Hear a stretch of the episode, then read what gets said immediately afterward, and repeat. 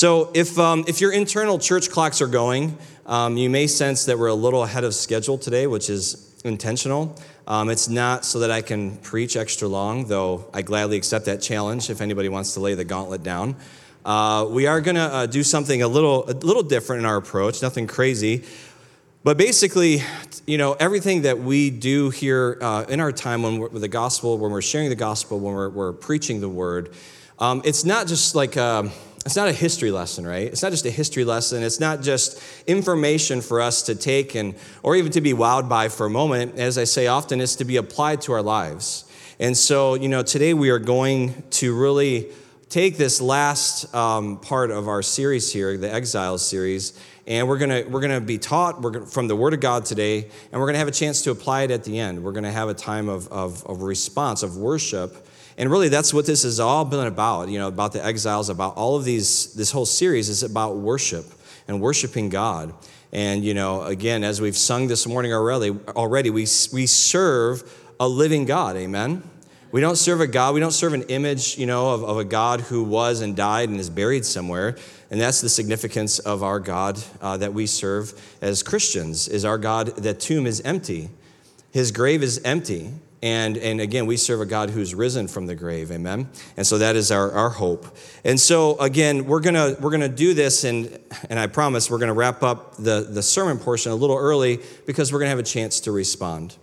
And I, I hope, and I hope that you've just taken time to, to, to process. Maybe you've gone back and listened to some of the messages of this series because, again, we walk in, and again, our mornings have been crazy, our lives maybe are crazy, but when we walk in, it's, this is a time for us to really just be focused to connect kind of our hearts with God's. Amen. It's a time to lift up our praise, or to lift up our voices together in one accord, to be encouraged. And I don't know about you, but I need one of the benefits of sitting up towards the front, which there's always room up here, by the way, um, is, is you hear the voices behind you when we get to these songs, right? And you hear people lifting their voices. I don't know about you, but that's a huge encouragement to me. And it makes me want to sing louder. It makes me want to worship even more. And so, you know, that's my hope, and that's really what we're talking about here in this series is worship. If you remember, we began at the place of being uh, looking at the exiles, the, the children of Israel, as they came out of their captivity in Babylon, and they're being it's restored to worship, is what we said. They're they're they're, they're being being brought back back to this place of Jerusalem, of, of where God, you know, His kind of presence was at that time, if you will, and they're bringing back, being brought back, and that's the purpose of it is to be restored, to be to a place. Do you understand that we have the privilege? As followers of Christ, because of the work of the cross, we have the privilege to worship God. We have the privilege to step into the presence of a holy God where, if it wasn't for the work of the cross and the blood of Christ, we would be struck down in a moment because of our sin. Because we are not clean in and of ourselves, are we? No matter how hard we try to clean ourselves up on our own, even after we come to the Lord, and just keep looking at me, even after we come to the Lord, we still think there's this something, and myself included, that, that I have to do something somehow to be found acceptable before Christ, before God, through Christ. But the reality is, it's the work of the cross is perfect and it's whole and it's complete, and we cannot clean ourselves up. Now, is, do we have a part to grow in our walk with God? That we, we yes, we walk with Him, we grow. Hopefully, we're not committing the same sins as when we first came to Christ. And so again, that's that's part of it. But that's the purpose is to be restored to this place of worship. We, then we move to the reason to worship, which was again recalling God's faithfulness, right? How many here can say that we have reason to lift our voices to the Lord this morning? How many here can say this morning that you have at least one thing in your life? If you need something, some content, I can help you. The fact that you're in here this morning, you woke up this morning, is reason enough to lift your voices. The flowers the creation, all of creation lifted their heads this morning and sang their, their songs to the Lord. I'm thankful for this beautiful weather and still hearing the birds and still seeing, again, the, the mums and the flowers, even the trees in their glorious splendor. I mean, I almost go off the road all the time because I'm always pointing out like all the colors of the trees to Leanna. She always gets to look and I don't. Um, but, you know, fortunately, I have like the car that kind of bumps you back a little bit, so it helps me. Until I'm not driving that car, then it gets a little interesting. But um, but it's gorgeous. The drive in right now, it's just gorgeous. I mean, again, not, this is a rhetorical question. How many, how many just paused this morning to take in God's splendor on the way in? Yeah, a few people. And, and again, I'm not, I'm telling you, myself, we can get so busy in our lives, right? We just go by the beauty that God has laid out for us. And so, again, there's this, this returning to worship, and it's, it's, re, re, it's recalling, sorry, re, the reason to worship, it's recalling and looking at all of God's faithfulness. And then there's this return to worship. Again, and this is going back to the generations uh, before and, and looking through uh, you know, our ancestors, if you will, our families, but also ourselves and how we're prone to wander, how we're prone to stray, and how we're prone to move away from God. And there's this need, as we talked about last week, there's a need for repentance. Again, that won't sell a bunch of books. but that is a message that we always got to come back to. And it doesn't mean we have to wallow in our sin or shame. But when there's sin in our life, we and we're wondering why. Why cannot why why is God far from me right now? Why why does this feel so mechanical? A lot of times there's something in us that we just simply need to repent of, to bring to the Lord. Stop playing the games, right? My son Levi, who's a year old, you know, and he likes to play hide and seek. And, you know, he goes behind an object like this table and he'll stand here like and hide and I can see his legs and I can see everything. And when I kind of stick my head, he kind of looks at me and smiles, you know, because he, will, he wants to be found. He wants to, he knows he's seen. But in his mind, at times, he thinks he's like, oh, I'm hiding, you know? And he's not because I see all that. And it's the same with God. And so God sees your sin. he's just saying, let me take it. Give it to me. And so today we're going to finish our series here um, with what I would call renewed worship, this, this renewed sense of worship. And I want you to take this today and I want you to walk out of this place. And even before you walk out, as we in, enter into our time of worship, you know, again, of lifting our voices at the end of this service, I want you to do it from a stance of could I, can I be renewed in my worship today? Can I approach my time, my, my worship with the Lord? And again, I always want to make clear worship is not just voices singing. Worship is our lives. Worship is our hearts, right? As we, if you look in the scriptures and in Jesus' time, there were the religious leaders, and they did all the right things on the outside, but their hearts were far from the Lord. So the fact that we walk in this morning and you can sing your heart out and you can sing every note on pitch, if you're not engaged with your whole heart and it's not turned towards the Lord, it's empty. Is that fair? Sorry, I, I started out of the gate kind of excited this morning. I probably should have saved it for the end. I might be going a little fast. So, but, uh, but do you understand what I'm saying? We need to, again, we need to walk into this place with our, yeah, I can't wait. I can't wait to get to church, you know? I can't wait to, to be with my brothers and sisters in Christ, who we're going to spend all eternity with, by the way, whether you like that or not. We're going to, we're going to be together and so we might as well get used to doing worship together. So again, there's this learning, this renewed worship, this learning, or some of us need to relearn what it means to worship God. To truly worship God requires the proper perspective of God's character. I touched on this just a little bit last week, but again, it's, it's about as we begin to look at God and keep our eyes focused on God and you, you study and you, you explore and you, you begin to see just God and His greatness and how vast He is and how amazing He is, then our natural response, as I mentioned, of creation, the natural response, nobody taught creation what to do, right? When the sun comes up in the morning. It responds, doesn't it, naturally? And that's what we need to be like as well as we ex- explore and experience God in His fullness, in His greatness, in His love, and His kindness. It's our response. That's why we worship.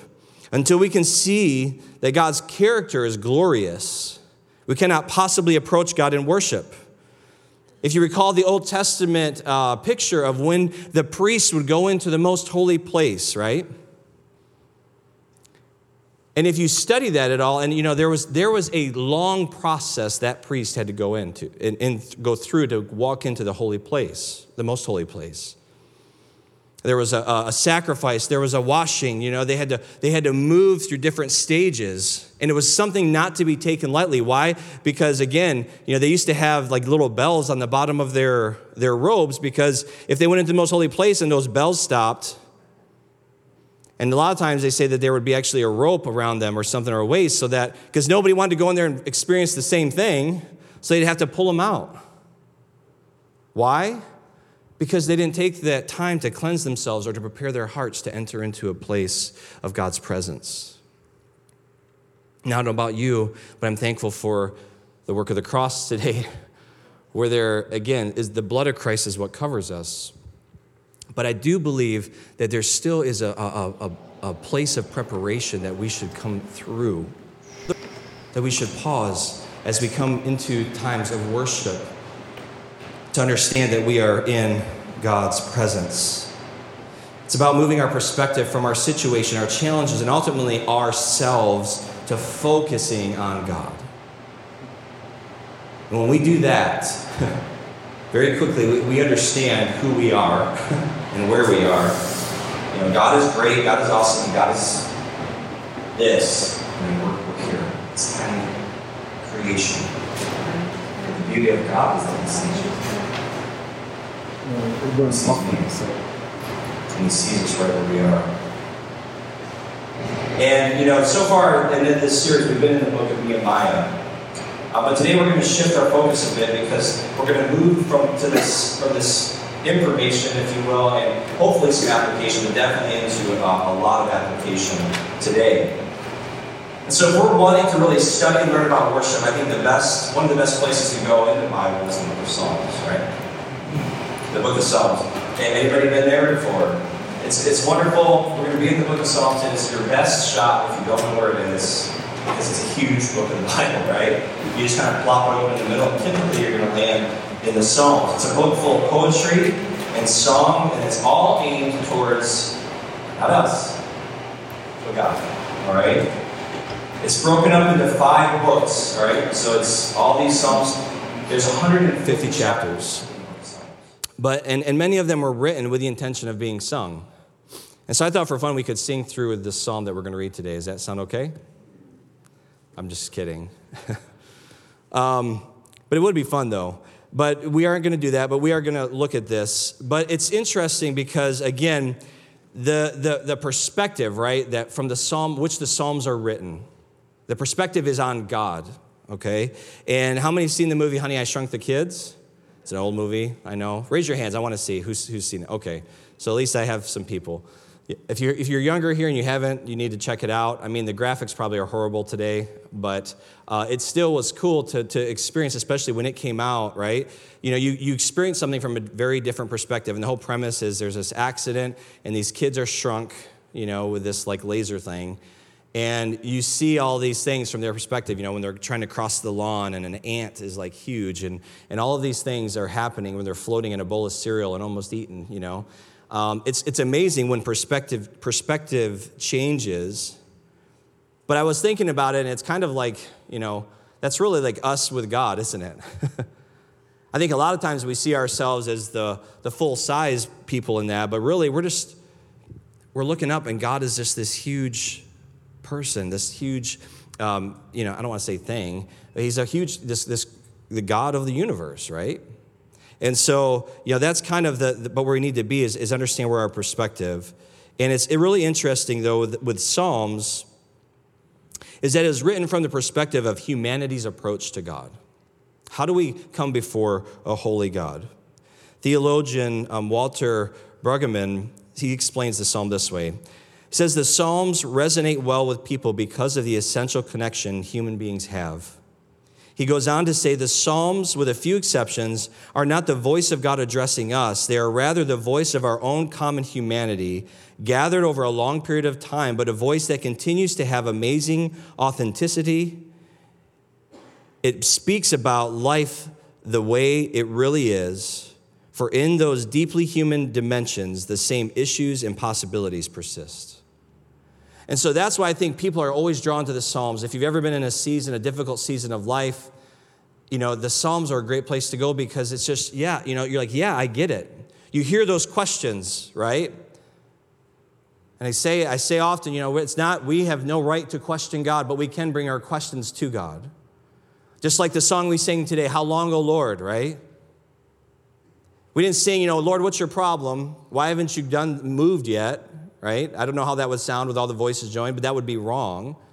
But instead, we can, in, in where this is written from, again, it's, it's this place of great tension and great pressure, and like, Lord, how long before you, you, you relieve us of this, of this, this discomfort? And so we can bring our questions to God, but we cannot question God. and the fact that He is sovereign. So we're, today we're going to be in Psalm 145, right towards the back of the book. So if you have your Bibles, you're welcome to turn there. If you don't, it will be on the screens. And this, this psalm has been used frequently, both in Judaism but also in Christianity. And an inter- interesting note is it's the only Davidic psalm. Davidic is a fancy way to say that David wrote the psalm. Davidic psalm, who, uh, again, superscri- superscription labels it as praise. All right? So, if we want to know about praising God and worshiping God, this is the place to go. Now, we're going to move into this time and we're going to, again, we're going to kind of just walk through this instead of reading it all up front like I do often. We're going to kind of walk chunk by chunk and work our way through this psalm. Um, but as we do, let me go ahead and pray and, and we'll jump in. Father God, I thank you so much for this morning. I thank you for each person here uh, in this place, each person watching online. God, I thank you that um, you are a God who sees us this morning, who is present with your people. And God, we are grateful for that. We recognize you, Lord, as Lord over all this morning. And God, I pray that you'll anoint uh, this vessel to, to, to proclaim your word. And God, that it would truly affect and, and penetrate to the depths of our hearts this morning. In Jesus' name, amen.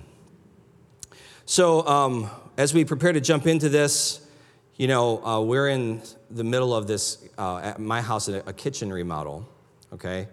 Kitchens, I don't know if you've done that before. It's very interesting journey um, because the kitchen is sort of the hub, at least in our home, because we like to eat. And so that's sort of the place. And, you know, it kind of, it goes on and on and on. But the thing that I've found is there's like this logical order that we should do things when, so we're getting ready to move back into our kitchen because we had to gut it because we ended up redoing all of our cabinets. And my wife will tell you, this has happened, this is part of how we've grown as a married couple, um, is you know she oftentimes in houses past, uh, she'll go in and she'll put everything in cabinets, everything away. I'm a very methodical, logical way I see things. To the point where I'll come in and I'll pull everything out of the cupboards and everything, and I'll put them in an order that makes sense. And you're okay with it, right? No, she's not. But I think she's come to a place of acceptance that this is going to happen. and it's just, you know, so if I'm standing at the stove, you know, I need my spices here, I need pots here, and my pot holders here. It just sort of, like, it makes sense. And I think a lot of times my ideas are pretty good. It's, it's just an adapting, you know, styles. I'm happy you guys are all facing this way. So, um, but there's a logical order. And so I say all that not to confess or profess anything to all of you, but just as today as we approach this, I came across um, one of the commentaries had kind of this sort of in a, a logical order, broke down this psalm into sections, which I appreciated. So um, I'm going to share that with you today, and the first one was verses 1 through 2, Psalm 145, and the commentator uh, from the folks on the Bible commentary said that this was a section on exuberant praise. I don't maybe use the word exuberant on a day-to-day basis. I don't, but I think you understand the concept of it. And so let's jump in here. Verse 1. I will extol you, my God and King, and bless your name forever and ever. Every day I will bless you and praise your name forever and ever. Now, there are a few terms here I want to just pause on. Uh, the first is extol, right?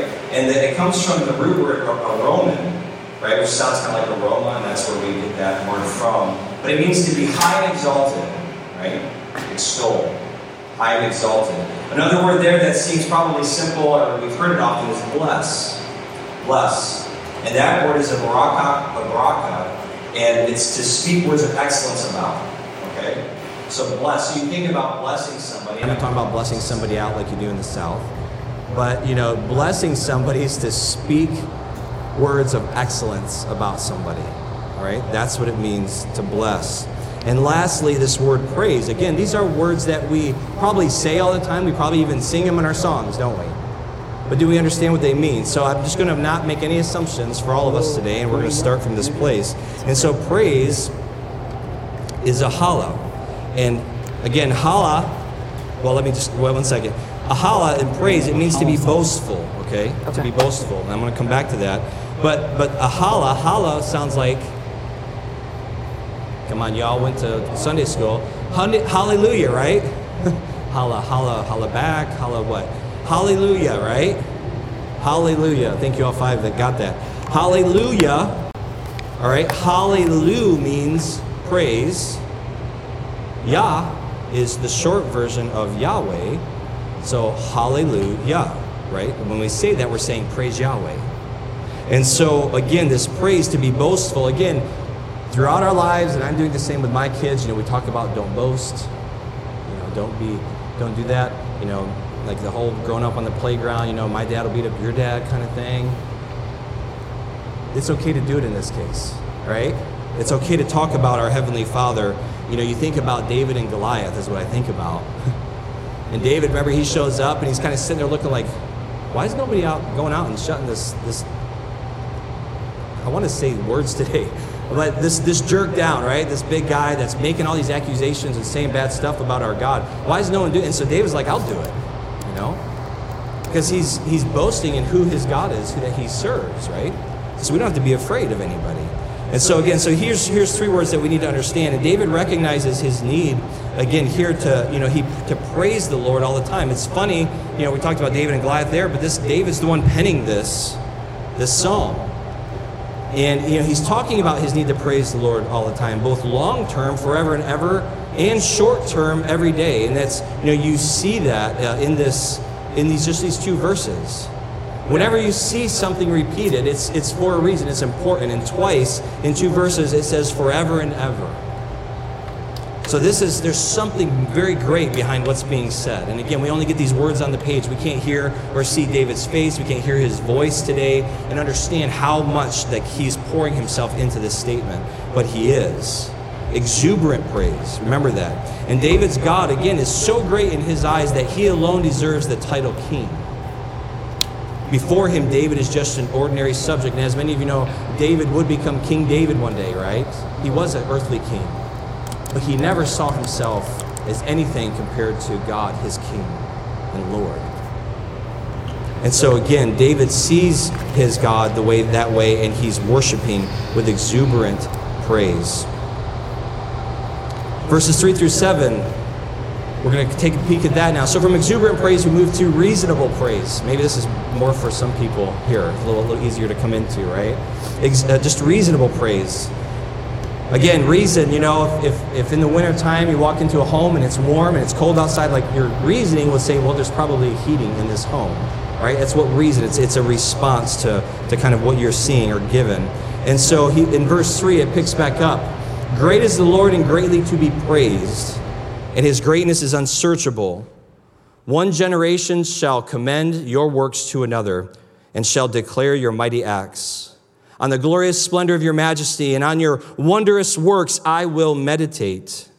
Verse 6 They shall speak of the might of your awesome deeds, and I will declare your greatness. They shall pour forth the fame of your abundant goodness and shall sing aloud of your righteousness.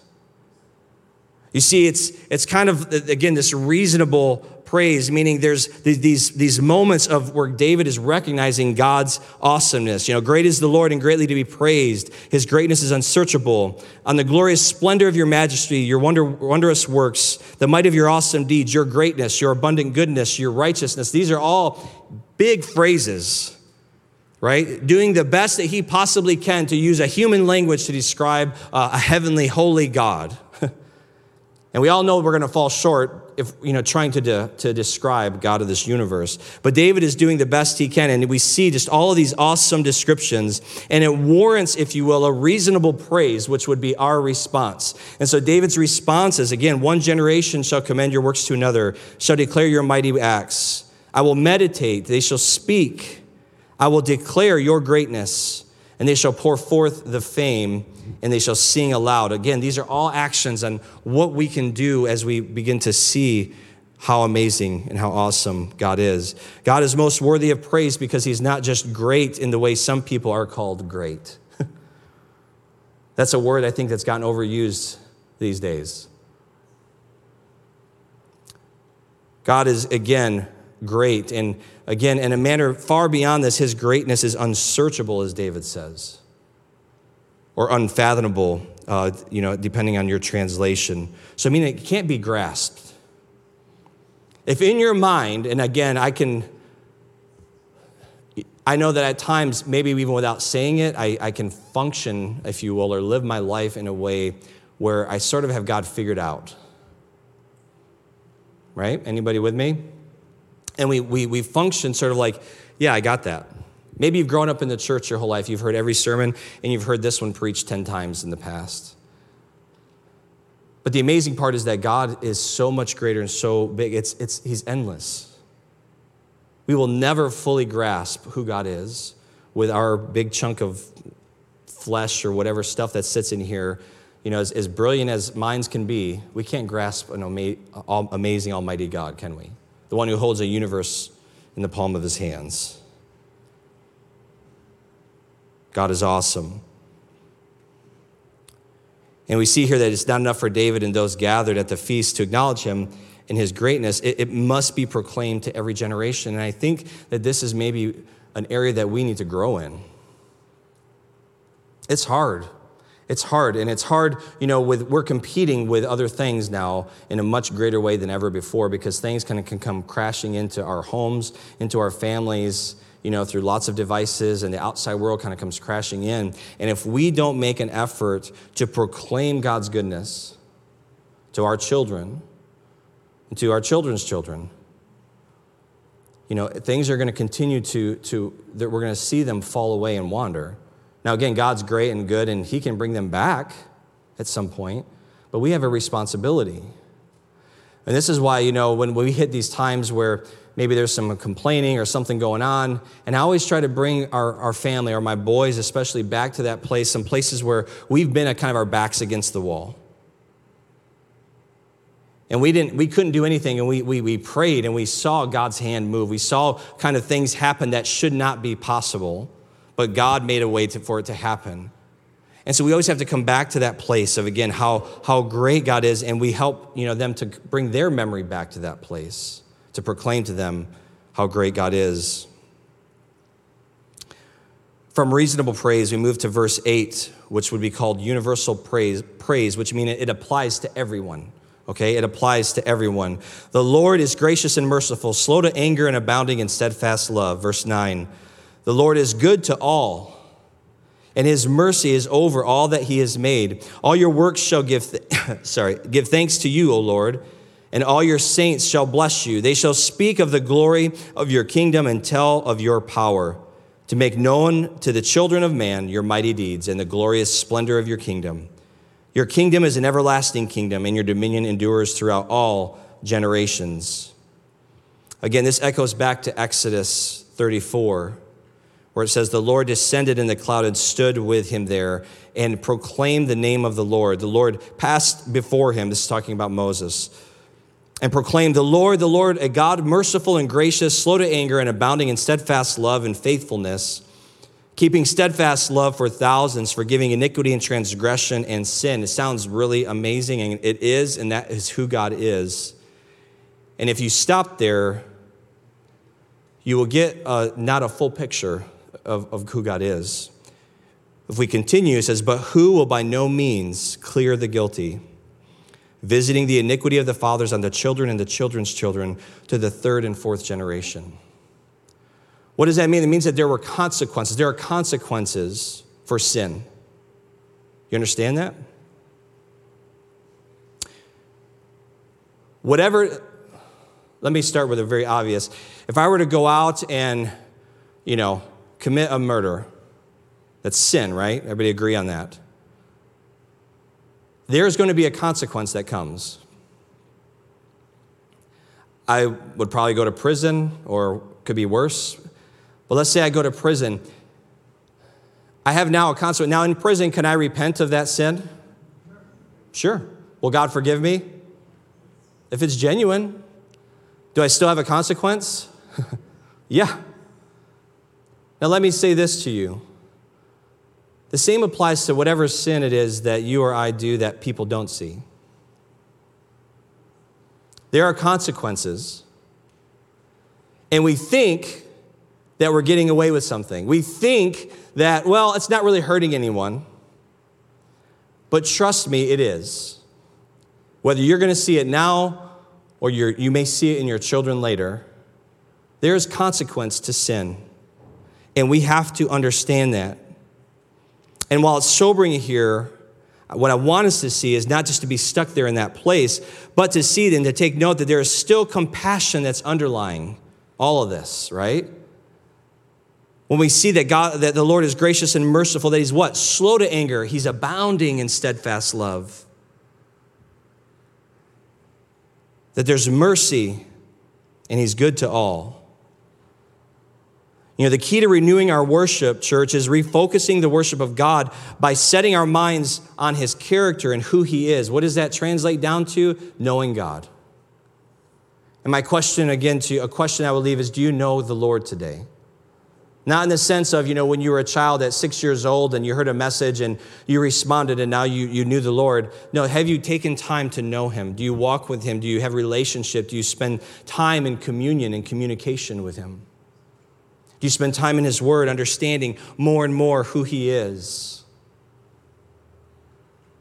You think about a marriage or, or something, a, a relationship like that, you know, and in a marriage, most of the time, you spend an exorbitant amount of time together, don't you? Understanding, living with one another, understanding one another, learning each other. That's why, you know, you see a couple that's been married for a minute and they can almost finish, finish each other's phrases, can't they? Or their thoughts. You could ask one, well, if we did this and this, what do you think your husband or your wife would say? And they could probably give you a, a very close answer.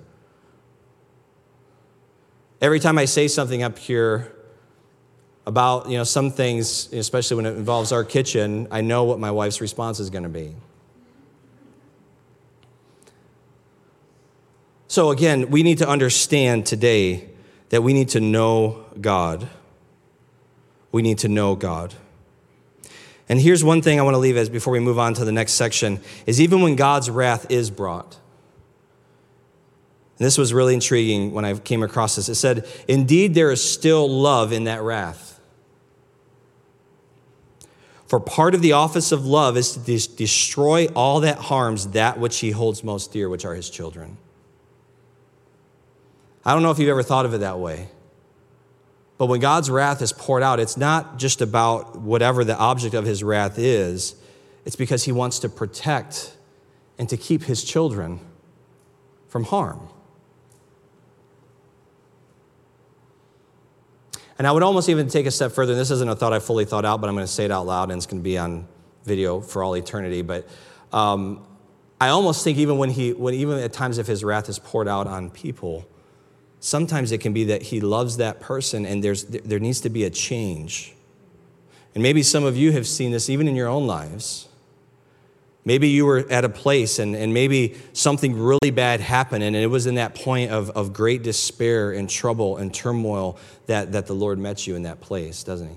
Why? Because you're broken. You're broken. And sometimes we have to sort of come to that place, especially if we're hard headed right? Maybe we're a little prideful.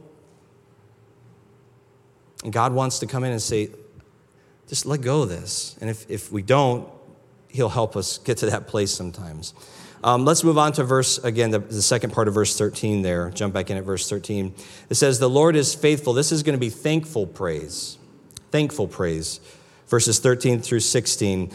The Lord is faithful in all his words and kind in all his works. The Lord upholds all who are falling and, and raises above, or sorry, raises up all who are bowed down.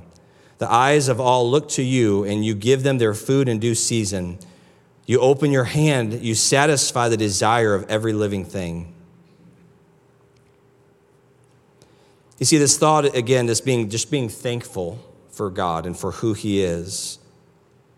This thought is developed further here. It's, it's not all people that are sovereign, not all. You look at any rulers that are sovereign, if you will, um, they, that, they don't all care for their subjects. Many exploit them to satisfy their own pride and greed, don't they? Has every king been good? Is every king good? Every ruler good?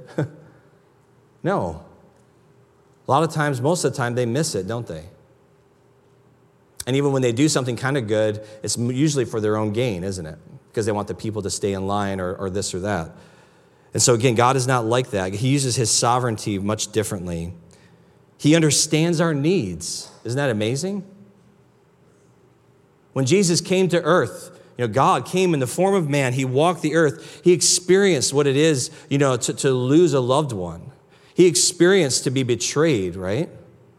He experienced all those things that we deal with, you know, because again, so when he says he understands, it's not from a point where he's studied his creation, it's because he's been there and he's experienced it and he knows.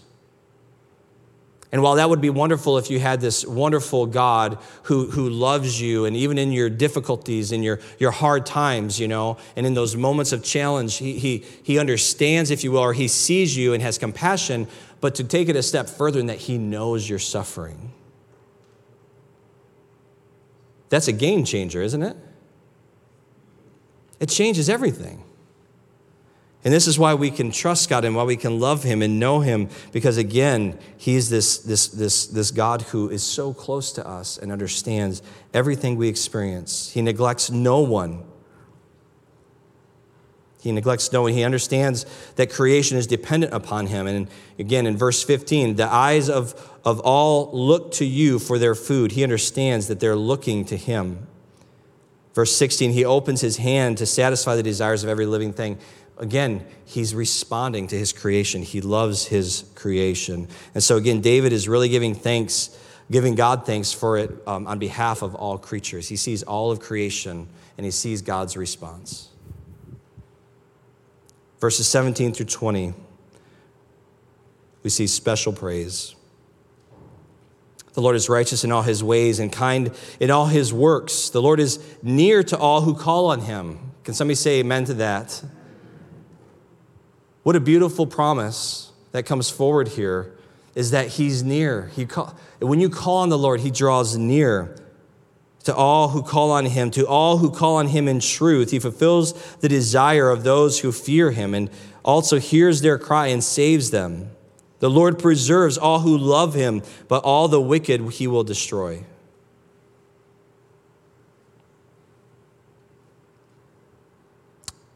Because God is universal king and benefactor over all things, all, all creation. That's why it says this. It does not mean that there's no distinction between believers and unbelievers, between those who worship Him and do not. Because again, when we come to, to God through Christ Jesus and we're saved, it's a, it's a game changer. Because now, like I said, we're accepted before God, we're accepted in His presence.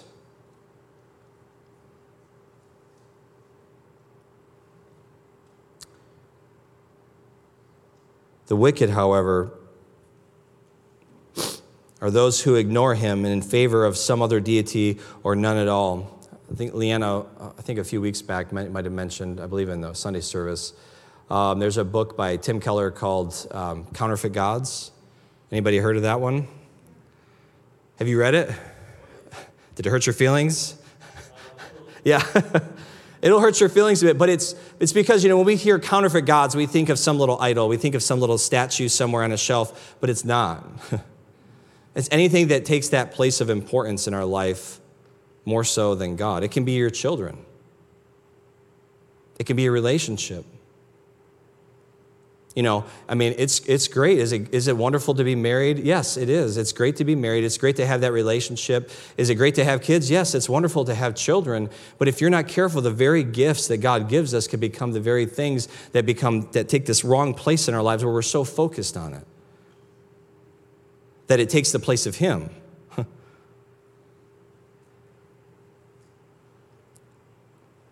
I think, you know, if we're not careful, you, you see I don't know if it was like this in generations past, where there's this, there's almost like kids have, have become so elevated, like I've got to, I've got to do this for my kid and this and this and this and this and this, and I've got to get him there and take him there, and I got to get him this thing and that thing. And, you know, none of those things might be bad of themselves, but I'm here to tell you that if, if you're not careful as far as where you put that on your kind of your importance, if God's not still Lord over all, and he's not your number one priority, you're in a, a, dangerous place. And so you need to be careful. And so if you if you get a chance, read that Counterfeit Gods by Tim Keller. It'll again, it'll it'll hurt your feelings for a minute, but it'll challenge you. You know, really open your eyes, I think, to some things that you may not see in your life that maybe need to be put in their right place. We're supposed to worship the gift giver, not the gift. Amen. Seek his, ha- his face, not his hand. And so we need to, again, just be very careful. Let's move on. The last one. That was special praise. And now total praise, verse 21. Total praise. Very simple. My mouth will speak the praise of the Lord. And let all flesh bless his holy name. Here's that phrase forever and ever. David here returns to his own personal praise with which he began in verse 1. And in doing so, he sums up the psalm and its two aims. First was that the mouth of David himself should what? Speak in praise of the Lord. For as king, he must be an example to God's people. Again, he has to praise the Lord. That's he's being an example to those that are watching him. Worship team, you can go ahead and come now. Speak praise of the Lord. Again, when we're in our circles of influence, right? When we're out there, when even in our homes or whether our jobs or whatever it is, we need to be reminded that we need to be speaking the praises of the Lord so that people know that we are an example again to God's people. And the second point was so that the whole creation over which God rules and for which he provides should praise his name forever. So speak praise of the Lord and praise his name forever. Those are the two things that need to be taken away. And those are, those are huge statements that have to be followed. You may have noticed that this psalm bears, again, this, this title of, of praise of David. If in your, a lot of your Bibles will have that. And this term is used nowhere else in the Psalms to, to describe this because this is the psalm. It is, it is truly all about praising the Lord. And we need to, to come back to that place and we need to be in that place where we are praising the Lord, not just here on a Sunday morning. Again, when you start your day, on your way here to church, be praising the Lord. And throughout the week, find those times to be praising the Lord. So, again, verses 1 through 2 was exuberant praise. Verses 3 through 7, reasonable praise. 8 through 13 was universal praise. 13 through 16, thankful praise. 17 through 20 was special praise. And verse 21 was total praise. And the common theme there, obviously, is praise. Amen. As exiles return to worship, as we've heard throughout this series, it required them to truly embrace God's character, who He is and was. They retrained themselves to read and hear or hear scripture. And that's what we saw in, in, at the beginning of this series. You know, they gathered together and they wanted to hear the scripture read out loud. Because it was important, it was vital as they returned to this place of worshiping their God. They were invited to celebrate God's faithfulness to them, even when they had not been faithful, right? They put it into practice. And again, it's it's a reminder to us today that God can be trusted, especially as we consider the work of Jesus and the cross provided for our redemption. Let me tell you, while we were still sinners, his son came, didn't he? He did not die a death on a cross in front of a crowd that was, was worthy, if you were, that was yelling his praises. What did he? They were hurling insults, they were spitting on him as he hung there innocent, sent to redeem and to save them.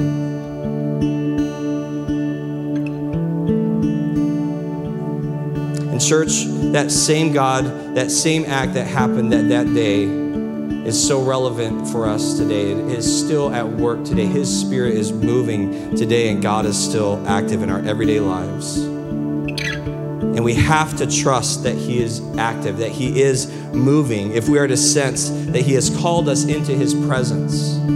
You see, I believe that many Christians today have gotten comfortable being and operating and moving and, and living outside of the presence of God. And I'm not talking about, again, we, I think that we've heard these teachings, and I think there's some validation to some of them about emotionalism. I'm not talking about that, but God gave us emotions. And let me explain to you that you think that when God shows up in a room by His Spirit, you don't think it's going to elicit any kind of emotional response?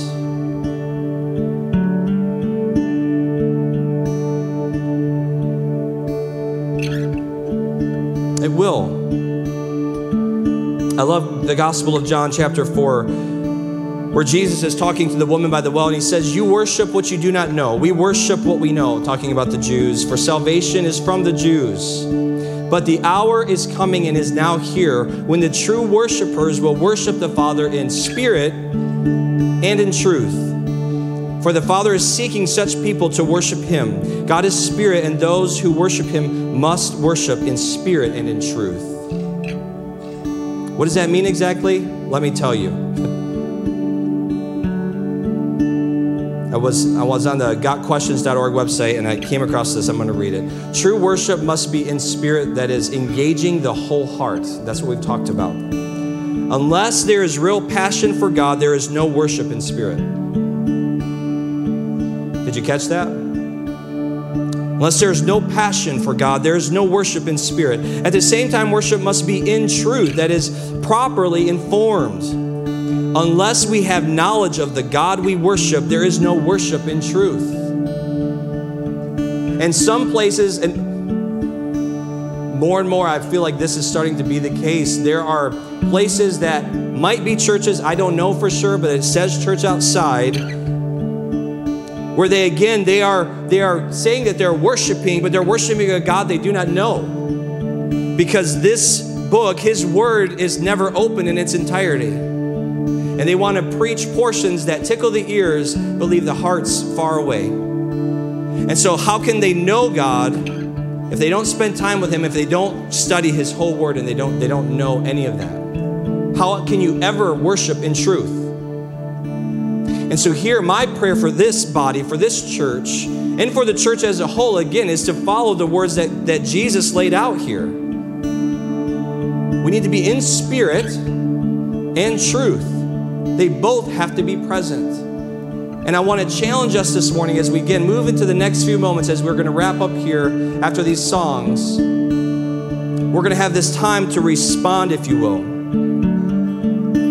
That article wraps up with this sentence or this phrase. It says, The more we know about God, the more we appreciate Him. And the more we appreciate, the deeper our worship. The deeper our worship, the more God is glorified. How deep is your worship today? Are you baring your heart to God when you lift your voice and sing? Why do we play music? Why do we sing songs together? It's to bring the unity to the body like that. So we can do it in unison and lift our voices. But I promise you this that while I'm singing over here in this chair and someone's singing back in the corner there, God is moving and He can be moving in different ways. And my hope for all of you is that you're not just staring at words on a screen like mindless robots and just, just moving your mouth. Because can I tell you something today? Don't waste your time. Well, that's kind of a harsh message, Pastor Dell. Yeah, it is. But it's truth, isn't it? That's what was being said here in spirit and in truth. That's what he said about the Pharisees. Your whitewashed tombs, your dead men walking. Why? Because you look the part, but your heart is dead. It is like cold stone, hardened to me. And so I want to leave us in this place right now as we prepare to, again, enter into worship.